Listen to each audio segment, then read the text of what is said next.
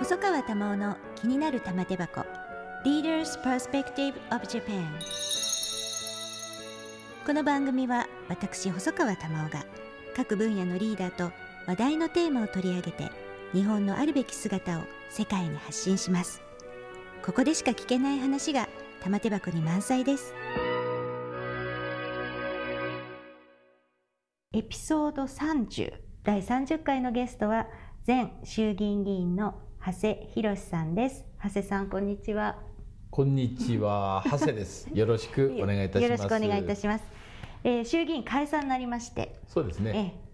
前衆議院議員ということなんですけれども、はい、馳さんはそれに加えて衆議院議員選挙に今回は不出馬ですね。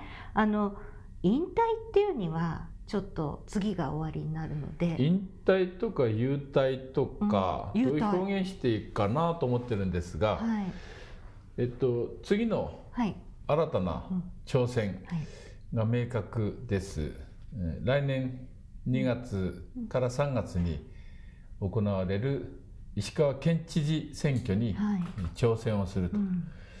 そのためにも、今出て衆議院議員になっちゃおかしいですよね、そこで、一旦、退路を断って、無職になりますけども、これまで26年間の国会議員としての経験を生かして石川県のリーダーになろうと、こういうチャレンジャーになろうと決意したということです、国会議員26年勤められて、地方の町人を目指して、来年選挙があるということですけれども、もともとは高校の先生でいらしたわけなんですよね、国語の先生。石川県の星稜高校という私学ではありますけれども、ここで2年間、古文と漢文の教員をさせていただいておりました。私も教えていただかないともう忘れちゃって、どちらかというと一般的には馳さんってやっぱりレスラーの印象が強いですよね、見た目もね、体鍛えてらして今でも、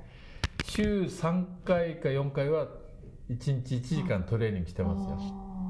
体型を維持され、体力を維持され、やっぱりメンタルと、最近はコロナの時代でもあるので、免疫力を高めるために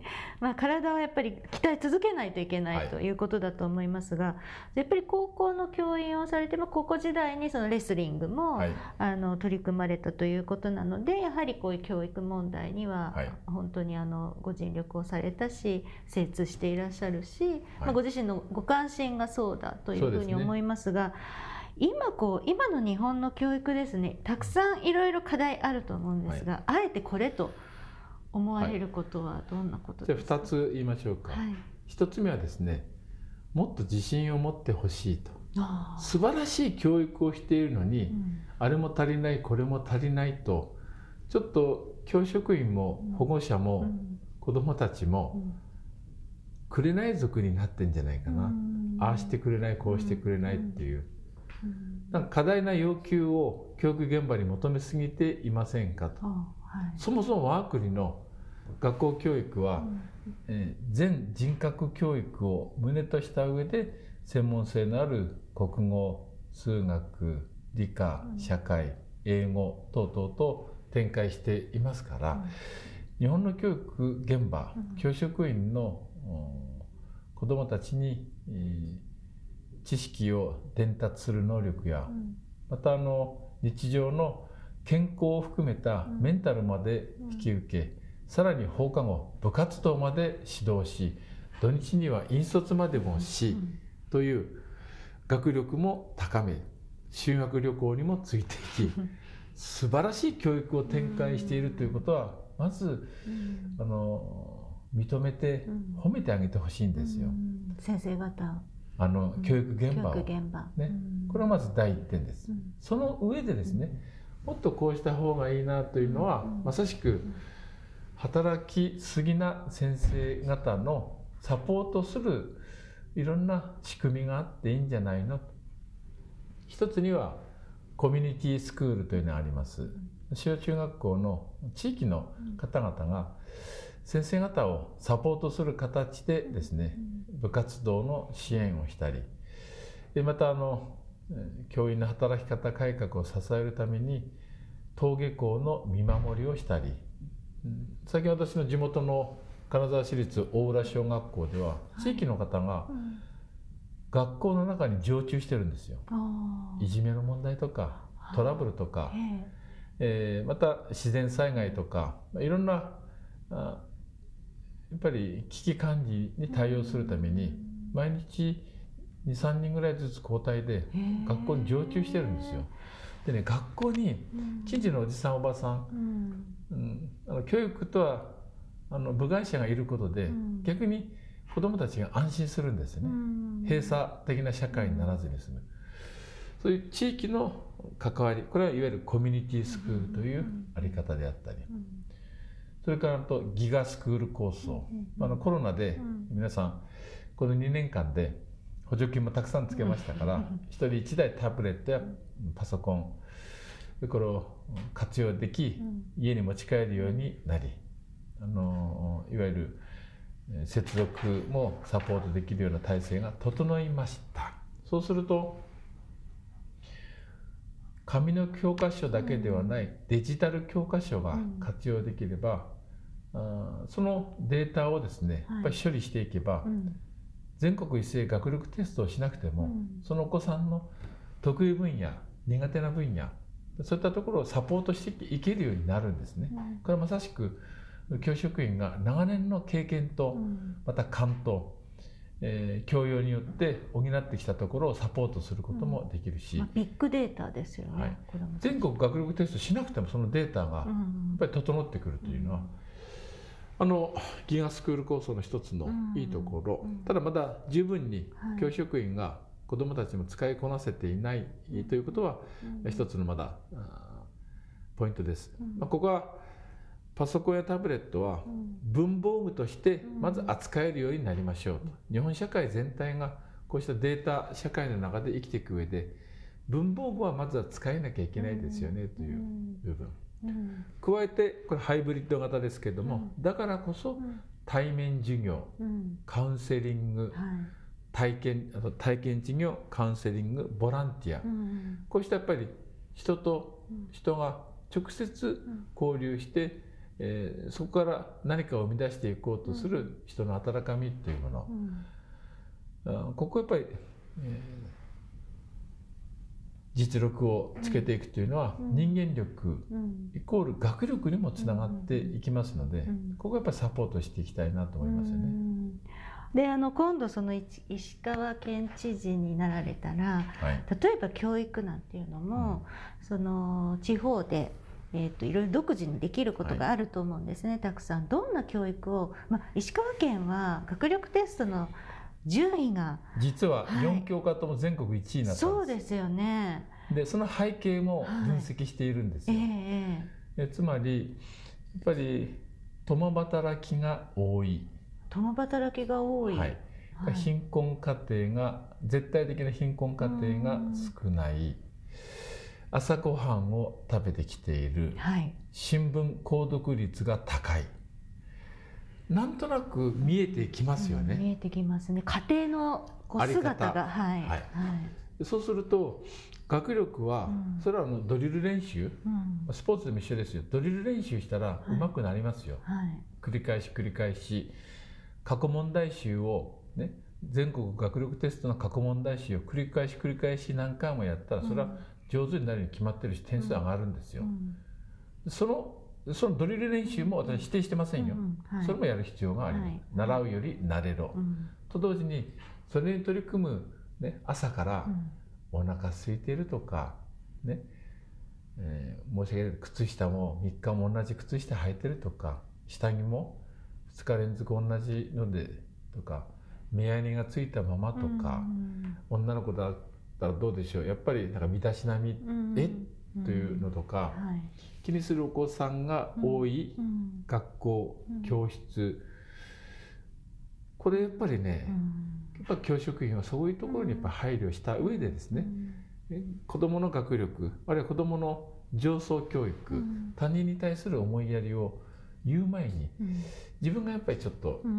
自立しているということ、うんうん、ここはやっぱり石川県の教育の中で一番私は高く評価しているところなんですね、うんうん、まあ、基本的な生活態度なんていうこと、はい、よくまあそういう言葉で使いますけれども、本当にその日々のはい、その過ごし方、おっしゃる通りですですよね、はい、うん、だからまあ新聞を親が読んでいる、きちんと、はい、そうすると世の中の変化や、はい、そのやっぱり道徳心なんていうのもそういうこう、はい、まあ、新聞を題材にした家庭内の会話で、はい、培われるかなというふうに思う。それと石川県面白い条例があってですね、うん、中学生ぐらいまでは、はい、携帯電話を持たせない条例っていうのがあるんですよ、県で、うん、でもそれはもちろん強制ではないんだけども、はいはい、持たせないようにしよう、つまりすごいゲームとかを、はい、にやっぱり小学生から中学生って夢中になっちゃうじゃないですか、はい、テレビゲームとか、はい、携帯の、はい、できるだけ持たせないようにしようという条例が、でこれ結構物議かもして、はい、それやっぱり家庭の状況とか部活をやってたりすると必要だしとかっていうことはあるんだけど、原点考えてみれば昔はなかったんだから、はい、携帯電話なんて。そうですね。ね、携帯電話持ってなくても十分に連絡は学校と取り合えるんだから、ただしですね、やっぱり通学路が遠いとか、ね、もしかしたら親が心配という時とか、持病があったりするお子さんとかありますから、それは100% 絶対持たせちゃダメ、チェックするよという、そういうんじゃないんですけども、そうすることによって思春期にあまりゲームとかスマホにいじったり気にしたりしない生活っていうのは、逆に家族と話をしたり、部活動をしたり、友達と切磋琢磨したり、こういった体験交流活動を重視する、その中から学ぶものってあるし、本を読む、新聞を読む、そこから学ぶところもあるし、私たち思っている以上に子供って忙しいんですよ、そうですね。その生活の中に、携帯やテレビゲームが入り込んでいるっていうのはどうなのかなという、ゲームで1日4時間とかですね、あっという間じゃないですかあっという間ですけど、だから結局寝る時間を削って寝不足になって朝起きれない、まあ、不登校の始まりですよね、はい、ある意味きっかけになりやすいですよね。そういう条例があったりするんです。それは、まあ、継続されるわけですよね。知事さんになられても石川県として、私もっと強化する、それはいいところは見習いますから、はい、そのままでいいと思ってますし、はい、またここは私今の知事さんを高く評価しているのは、師範塾、はい、昔戦前に師範学校であったじゃないですか、はい、先生たちが行く、はいはい、あ、先生になる人が行く、はいはい、戦後は、教員免許の何ですか、開放制といって、どんな学校でもどの学部でも教員免許を取れるようになりましたが、教職課程ですね、はい、でもデモシカ先生って、はいはい、私たちの年代だったら分かる、先生にでもなるか、先生にしかなるもんないかという、ちょっと教職員を蔑むような社会的風潮っていうのは一時ありましたよね、はい、石川県の今谷本知事は師範塾を作って、もう10年以上経つんですが、やっぱり学部の1年生2年生の頃から実習させたり、あるいは教職員 OB がマンツーマンで、教職になったらこんな授業をしなきゃいけないんだよ、こういうやっぱり学校行事があるんだよ、公務文章でこういうこともしなきゃいけないんだよっていう、リアルに、生の学校のあり方をお伝えをし、そうすると学部の1年生2年生、よし先生になって子どもたちのために頑張ろうと、でこういう体験、そして実践を行うのは師範塾なんです、だから教師塾じゃないんです、師範という戦前の師範学校にあったように、教職員という仕事に誇りを持つ、プライドを持つ、そういう若手の、学生を育てていこうと、でもこの師範塾出身の、教員免許、受験者はほぼ、合格率高いんですよ。それは大学生で教員を目指す人が、まあ、ある意味自主的にそこに行くっていうことなんですね。そうやってやっぱり、まあ、それが全てじゃないかもしれないけども、やっぱりリーダーシップを発揮する先生、やっぱり学部の頃から目的意識を持った教職員、で子どもたちとお付き合いをするのが学部で早く始めた方が、私も教員やってたから分かるんですが、この人の性格、子どもたちと向き合うのになんかちょっと向いてないなと、向いてるなとかって人いるんですよ、適性、なりたいと思っても向いてない人、そういった意味では師範塾のね、役割は極めて今回学力が全国で4教科ともトップになったことの私はつながりがあると思ってますよね。細川玉緒の気になる玉手箱 Leader's Perspective of Japan。 ゲストは前衆議院議員の馳浩さんです。プロレスラーっていうのはなぜなろうと思われた？好きだったからでも何かつながるものってあるとすればどういうものですか？大学進学をするには私の家庭環境で大変厳しかったんです、大学には授業料免除でしか行かせてもらえなかったんです、ね、あんたには月5万円だったらお金払ってあげられるけど、それ以上の学費、当時で私が学生の頃で30万、年間30万とか到底払えない、ただ月5万円ぐらいだったらあなたにあげられる、そしたら授業料免除で大学行くしかないじゃん、そうですね、何もない私が、ね、家庭も普通のリンゴ屋さんですよ、年収160万円ですよ、親父の年収は、どうやって大学に行くのかと考えたら、日本一になったら特待生で授業料免除だと。それで高校行ってこれしかないと思って、もちろん国語はもともと中学生の頃から好きだったから、国語の先生になりたい、それには文学部のある大学に行って教員免許取らなきゃいけない、そこにはただで大学に行く、それには、レスリングで日本一になるしかない。なるほど、戦略を逆算してですね、高校1年生の時からで、めでたく高校3年生の時の国民体育大会で優勝して専修大学文学部国文学科に授業料免除で入ることができた。素晴らしい、すごいですね。それでじゃあ夢が叶えられると、夢の入り口ですよね。入り口、でじゃあ大学4年間で勉強して、そしたら4年後に教員免許を取れるから、そしたら教員免許の入り口に入れるじゃないですか、で教員免許取られて、高校星稜高校で教えられて、その後プロレスラーになられたわけですよね、それは教員辞めて、教員は30代になってからではまたできるかなと、当時ちょっと学力も良かったので大学院行って大学の先生になれって言われたんですよ、大学の恩師からはね、なんで高校の先生になんか大学の先生やった方が楽しいよって言われたんですが、やっぱりもともとは高校の教員やりたかったんで高校の教員になった、そしたらなった年にオリンピック代表になっちゃったんですよ、でオリンピック行ったら、なんかプロレスそういえばやりたかったなと思って思い出しちゃって、そうなんですね、俺プロレス好きなんだよなと思って、プロレス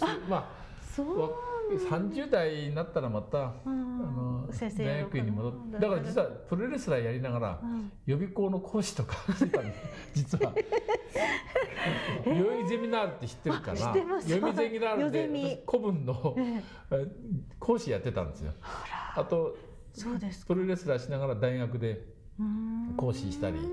そうなんですか、ちょっと小銭稼いでたんですよ。でもすごいプロレスラー時代もすごいテレビに出られていて、その合間で本書いたり、古文の本も書いたりしましたし、この年代なら分かるけど慶節時代っていう受験雑誌あったでしょ、私慶節時代に連載書いてたんですよ、古文の。すごい。でもそれ本当になんていうか体力もあって、だからそのプロレスラー好きだからちょっと調べて書くので、論文書くよりは慶節時代の3ページ分ぐらい、400字詰め原稿用紙で20枚ぐらいだったらそういうの書けるじゃん、そうですか、でそれ書いたら連載がたまったら本で出版できるじゃん、はいはい、一粒で二度おいしいっていう時々私もそれ考えますけどでもまあそれにしてもパワフルだなと思いますが、でも一貫されてますよね。やっぱり好きなことをされるっていうのがまずだし、それからそれには努力も惜しまないっていうことと、自分のだって努力だと思わないんだもん、好きなことやってんだから。あ、素晴らしいですね。面白いじゃん、なんか知らないこと調べて自分でなんか妄想を膨らませて。まあ、でもそれはまあ本当に根っからの学者派だかもしれないですよね。かもしれないですね。だからいまだに私は原稿は鉛筆、ボールペンじゃないと書けないんですよ。あ、パソコンとか。パソコンじゃイメージ浮かんでこないんですよ。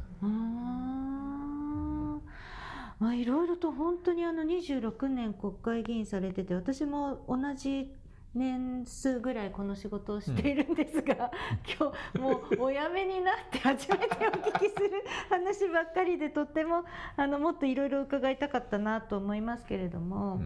まあ、岸田政権ですね、誕生したばかりで初のもうすぐに国政選挙になったわけですが、まあ、この岸田政権に期待すること一つしかないです。危機管理です。あ、危機管理、はい、私たち去年から今年にかけて、想像もしていなかった危機に直面をしました、うんうん、危機管理は最新の情報を共有することできる、だから対策を練ることができます、うんうん、対策をいくつか出てきますよ、はい、最善の対策を判断すること、そしてそれをまた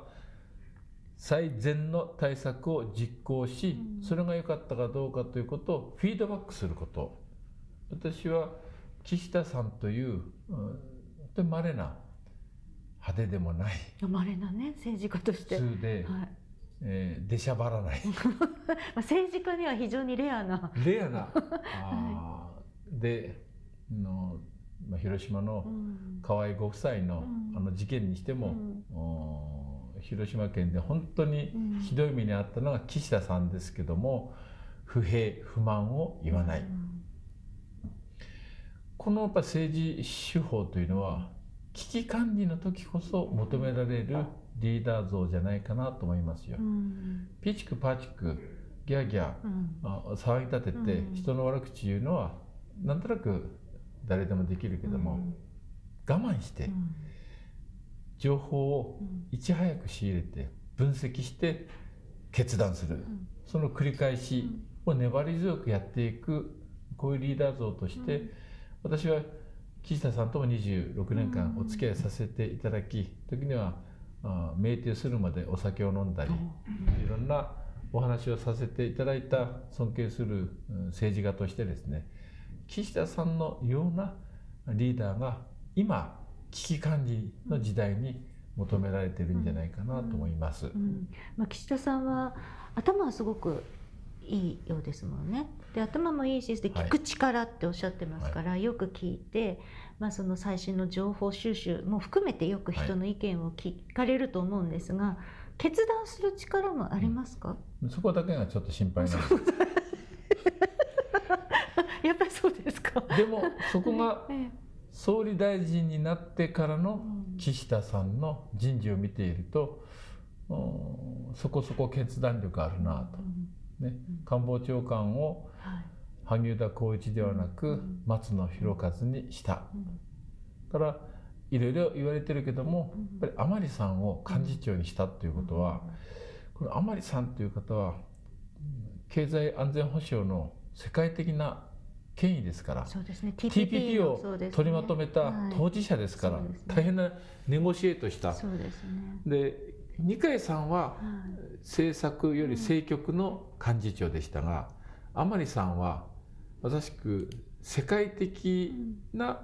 この経済安全保障の重要性を知る政策実行型の幹事長ですから、このやっぱり、松野官房長官人事と、だからあまり幹事長人事を見てるだけでも、あ、決断力あるなと思いました、あとまあ覚悟決めたなっていう感じ、ね、私はそう思いましたし、また意外と地味ですが、牧島かれんという政治家はいいですよ、はい、デジタル担当大臣ですが、はい、実は私も彼女を随分事務局長としていろんな議員連盟とか勉強会でこき使ってきましたが、あ、そうですか。じゃあ鍛えられてあんなに能力のある人いませんよ。そうなんですね。そして出しゃばらない、えばらない、なんか辻元清美さんと正反対の性格わかりやすい。わかりやすいです。いや、辻元さんは出しゃばったりえばったりするのは野党だから、そうしないと埋没するということで、そういうキャラクターを演じていて、本当は可愛らしい人なんですよ。そうですね。非常に。だから語弊がないように言いますけども、まあパッと見の印象としてそう、そういう演出をしているだけで、牧島さんって本当に素直に人の話を聞き吸収し、そのなんていうかな、汚れ役とか雑用を厭わない、そういう人ですから、だって信頼できる人ですよ。初代青年局長ですもんね、はい、女性としてね、自由民主党で今後伸びる政治家の一人、また私も大好きな今後伸びる政治家と期待したいのが上川陽子さんですね。あ、上川陽子さん、はい、はい、上川陽子さんと上野美智子さんとかね、はいはい、まあ、教育問題上野さんもね、はい、一生懸命で牧島かれんさん、はい、あと地味花子さんとか、鈴木貴子さんとか、そういう埋もれた、女性政治家がたくさんいますから、こういう方々がポストを得て、そのポストでね活躍されることを願っていますし、まあ、直近のポスト岸田文雄はやっぱり高市早苗しかいないと思いますがね。そうですよね。まあぐんと高市さんも今回、はい、まあ、知名度も株も上がったという感じで、はい、この間文藝春秋で出てた財務省の矢野事務次官に対するコメントにしても結構辛辣で、やっぱり毅然としてますよね。ね、そういうこう、まあ、ぶれないって言われてますから、はい、そういう姿勢が評価されて、発言が分かりやすい。そうですね。そこは菅さんと違うところですね。もうまだまだ政治談義をしたいところですけれども、はい、まあ、ちょっと永田町からはいらっしゃらなくなりますが、はい、ぜひ今度石川県知事としてまた取材をさせていただきたい、はい、まあ、もちろんまずその前に石川県知事になるためには選挙というものがありますから、はい、 そうですね、はい、そこはまさしく粘り強く、はい、丁寧に、はい、頭を下げてお願いに回りたいと思いますし、私自身がやっぱりこの26年間いただいたそのネットワークとか自分のやっぱり発想力、行動力、はい、こういうのをやっぱりふるさとのために生かし、はいはい、できれば47都道府県の中で石川モデルを見習おうぜと言ってもらえるような魅力のある石川県にしたいなと思って、はい、期待しております。まだまだまた石川のお話もぜひ伺いたいと思いますので、来年3月以降、はい、伺いたいと思います。努力します、はい、今日はありがとうございました。ありがとうございました。細川たまおの気になる玉手箱、玉尾細川賞 Leader's Perspective of Japan エピソード30、ゲストは前衆議院議員の馳浩さんでした。